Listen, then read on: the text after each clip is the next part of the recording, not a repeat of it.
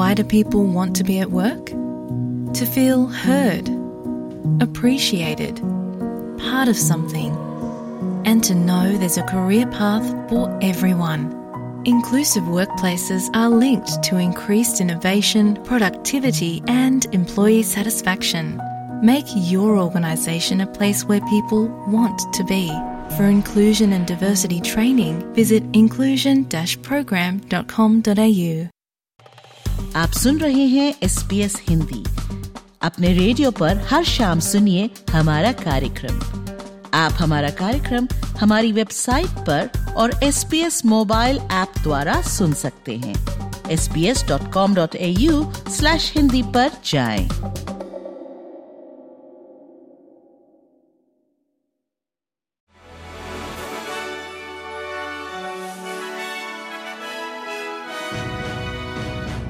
पेश है आज के संक्षिप्त समाचार विशाली जैन के साथ।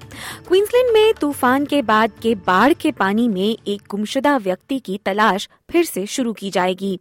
Queensland fire and emergency services के डिप्टी कमिश्नर केविन वॉल्श ने एबीसी को बताया कि जिम्पी के इस नाले में कुल तीन लोग खो गए थे। ऑस्ट्रेलिया के पूर्वी तट पर आए भीषण तूफ़ान में नौ साल की एक बच्ची समेत अब तक आठ लोगों की जान जा चुकी है। क्वींसलैंड में प्रशासन ने जानकारी दी है कि मॉर्टन बे में एक नाव पलट गई थी, जिसमें 11 लोग सवार थे। इस हादसे में तीसरे व्यक्ति की लाश मिली है। जिन तीन लोगों की जान गई, उसमें एक स्थानीय रग्बी खिलाड़ी डेविड लोगन और दूसरे एक स्कूल अध्यापक स्टीवन टेट के रूप में पहचाने गए हैं।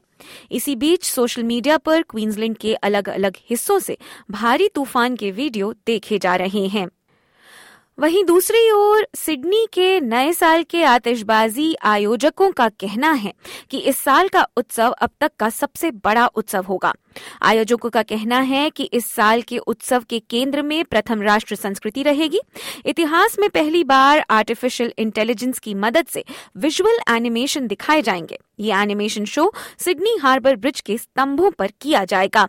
ऐसी उम्मीद की जा रही है कि इस साल की आतिशबाजी देखने के लिए करीब एक मिलियन, यानी दस लाख लोग एकत्र होंगे और कार्यक्रम शाम नौ बजे से शुरू किया जाएगा। वहीं अमरीकी कंपनी एप्पल ने अदालत में एक आपातकालीन अपील दायर की है, जिसमें वे अपनी सबसे प्रमुख दो घड़ियों की बिक्री फिर से शुरू करने की अनुमति मांग रहे हैं। इन घड़ियों की बिक्री पेटेंट के विवाद में बंद कर दी गई थी। क्रिसमस की सेल के एन पहले कंपनी ने बिक्री बंद की थी और मंगलवार को अपील दायर की थी। एप्पल का कहना है कि अगर यूएस इंटरनेशनल ट्रेड कमीशन इस अपील पर जवाब देने के लिए नियत दो हफ़्ते का समय लेता है तो एप्पल को अपूर्णीय कारोबारी क्षति होगी। 26 अक्टूबर को कमीशन ने पाया था कि एप्पल ने इन घड़ियों को बनाने में दो अमरीकी कंपनियों के पेटेंट नियमों का उल्लंघन किया था। और अब अंतर्राष्ट्रीय समाचार। विश्व स्वास्थ्य संगठन के एक वरिष्ठ अधिकारी का कहना है कि क्रिसमस की पूर्व संध्या पर हुई भारी हवाई बमबारी में गाजा की लगभग सभी अस्पताल व्यवस्थाएँ बंद पड़ गई हैं। राफा में जॉइंट ह्यूमैनिटेरियन ऑपरेशंस सेंटर से बात करते हुए श्री शॉन केसी उस शाम की विभीषिका का वर्णन करते हुए बता रहे थे कि किस तरह से सैकड़ों घायल मध्य गाजा के अलक्सा अस्पताल में पहुँचे। संयुक्त राष्ट्र मानवाधिकार केंद्र का कहना है कि 24 दिसंबर से अब तक हुई बमबारी में 100 से अधिक फिलिस्तीनियों की जान जा चुकी है। केंद्र ने यह भी बताया कि इसराइल ने कुछ अपने नागरिकों को भी यहाँ स्थानांतरित किया था। और अंत में खबरें भारत से। इजरायली राष्ट्रीय सुरक्षा परिषद ने भारत में अपने नागरिकों के लिए एक यात्रा परामर्श जारी किया है और संदेह व्यक्त किया है कि मंगलवार को नई दिल्ली में इजरायली दूतावास के पास हुआ विस्फोट, आतंकवादी हमला हो सकता है। दिल्ली के चाणक्यपुरी स्थित इसराइल के दूतावास के पास मंगलवार शाम एक विस्फोट हुआ और घटनास्थल से इजरायली राजदूत को अभद्र भाषा में संबोधित एक पत्र भी प्राप्त किया गया। अधिकारियों ने बताया कि इस घटना में कोई भी हताहत नहीं हुआ। विस्फोट के संबंध में इसराइली दूतावास के प्रवक्ता गाई नीर ने कहा कि हम इस बात की पुष्टि कर सकते हैं कि शाम करीब पाँच अड़तालीस बजे दूतावास के नज़दीक एक विस्फोट हुआ था। दिल्ली पुलिस और सुरक्षा टीम अब भी स्थिति की जाँच कर रहे हैं। इसराइली राष्ट्र राष्ट्रीय सुरक्षा परिषद ने यात्रा परामर्श इसी घटना के मद्देनजर जारी किया था और इसराइली लोगों से भीड़ भाड़ वाले स्थानों, यानी मॉल या बाज़ार पर जाने से बचने तथा ऐसे स्थानों पर नहीं जाने देने की सलाह गई दी गई है जो यहूदियों या इसराइलियों से किसी प्रकार से जुड़े हों। वहीं परामर्श में इजरायली प्रतीकों को प्रदर्शित करने से बचने, बड़े स्तर पर होने वाले कार्यक्रमों में शामिल होने से बचने और सोशल मीडिया पर किसी यात्रा के बारे में जानकारी ना देने या यात्रा से जुड़ी ऐसी कोई तस्वीर या विवरण साझा ना करने की भी सलाह दी गई है।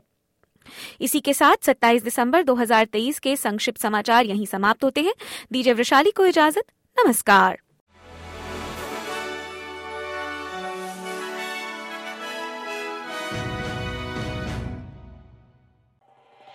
एस बी एस रेडियो से डाउनलोड करने के लिए आपका धन्यवाद हमारा पूरा कार्यक्रम आप कैसे सुने, इसके लिए S B S dot com dot A U forward slash Hindi पर जाएँ।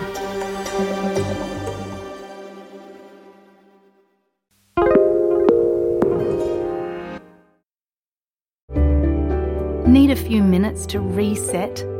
Great Minds is a podcast from SBS that guides you through different meditation styles from around the world. Listen wherever you get your podcasts.